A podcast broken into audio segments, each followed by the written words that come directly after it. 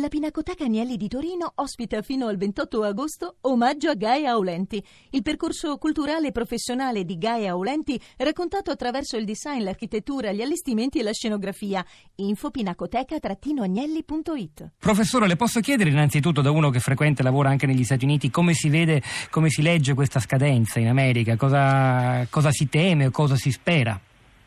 Guardi, innanzitutto l'americano medio è molto più distaccato di quanto non siamo noi, quindi eh, sulle prime pagine dei giornali e dei siti americani eh, per quanto riguarda la politica estera eh, le prime notizie sono naturalmente sul terrorismo, sulla Libia e sul Medio Oriente, Brexit diciamo in secondo piano, quindi l'americano medio è certamente più distaccato eh, rispetto all'europeo, invece a livello naturalmente di leadership politica e anche economica c'è un pochino più di preoccupazione perché gli Stati Uniti eh, hanno sempre voluto diciamo storicamente un'Europa forte anche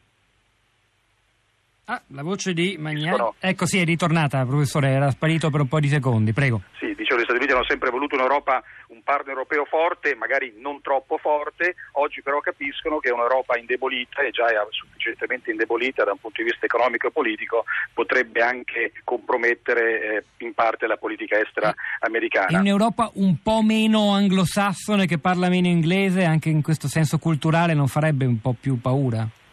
Beh, certamente, gli Stati Uniti in Londra, nel, nel, Regno Unito, hanno sempre avuto un interlocutore privilegiato, così comunque continuerà ad essere eh, anche qualora vincesse Brexit, quindi gli Stati Uniti manterrebbero fortissime relazioni sia con l'Europa continentale che con, la, con il Regno Unito, però certamente il Regno Unito costituiva eh, per gli Stati Uniti un'importante eh, forma diciamo, di bilanciamento e di, di, di, equilibrio interno a, a, all'Europa e quindi certamente per la leadership politica e economica degli Stati Uniti non, è, non sarebbe una bella notizia quella, quella, quella, di Brexit. Professore, citavo tra i suoi contributi su affariinternazionali.it uno che si intitola Brexit, i mercati nervosi non aiutano eh, l'Italia. Noi italiani in particolare, mi ci interessa molto la sua opinione, abbiamo un paio di minuti, abbiamo da temere.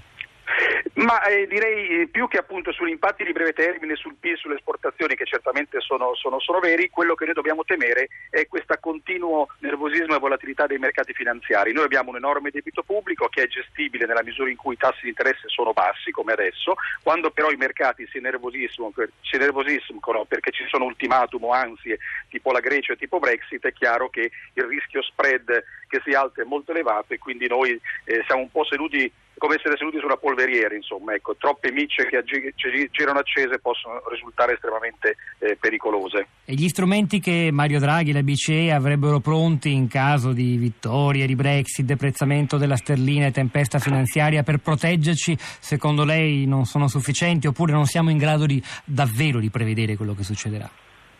Sono strumenti fondamentali e se non ci fossero sarebbero un disastro mm. e saranno molto utili qualora si verificasse Brexit. Eh, però veramente nel caso in cui il Regno Unito uscisse dall'Unione Europea si aprirebbe un capitolo veramente ricco di incertezze politiche ed economiche. Quindi entriamo proprio in quelle che Draghi ha definito in un discorso di qualche tempo fa eh, uncharted waters, cioè delle acque assolutamente non navigate in precedenza, un terreno assolutamente nuovo e quindi ci sarebbero grosse incognite e grosse incertezze, anche perché l'Europa, ricordiamolo purtroppo, sta attraversando un momento di grandissima fragilità. Infatti lei parla anche di un sogno europeo che sarebbe gravemente compromesso. Eh, mi sembra che forse il sogno europeo, l'attrattività del progetto europeo sia veramente arrivato ai minimi storici da quando appunto è nato, perché se noi pensiamo che il Regno Unito, che è un paese che dal punto di vista economico tutto sommato va anche un po' meglio dell'Europa, quindi ci sono certamente problemi, ma non ha le tensioni di altri paesi europei, nonostante questo il paese è completamente spaccato in due, anche anagraficamente, anche politicamente, lo stesso partito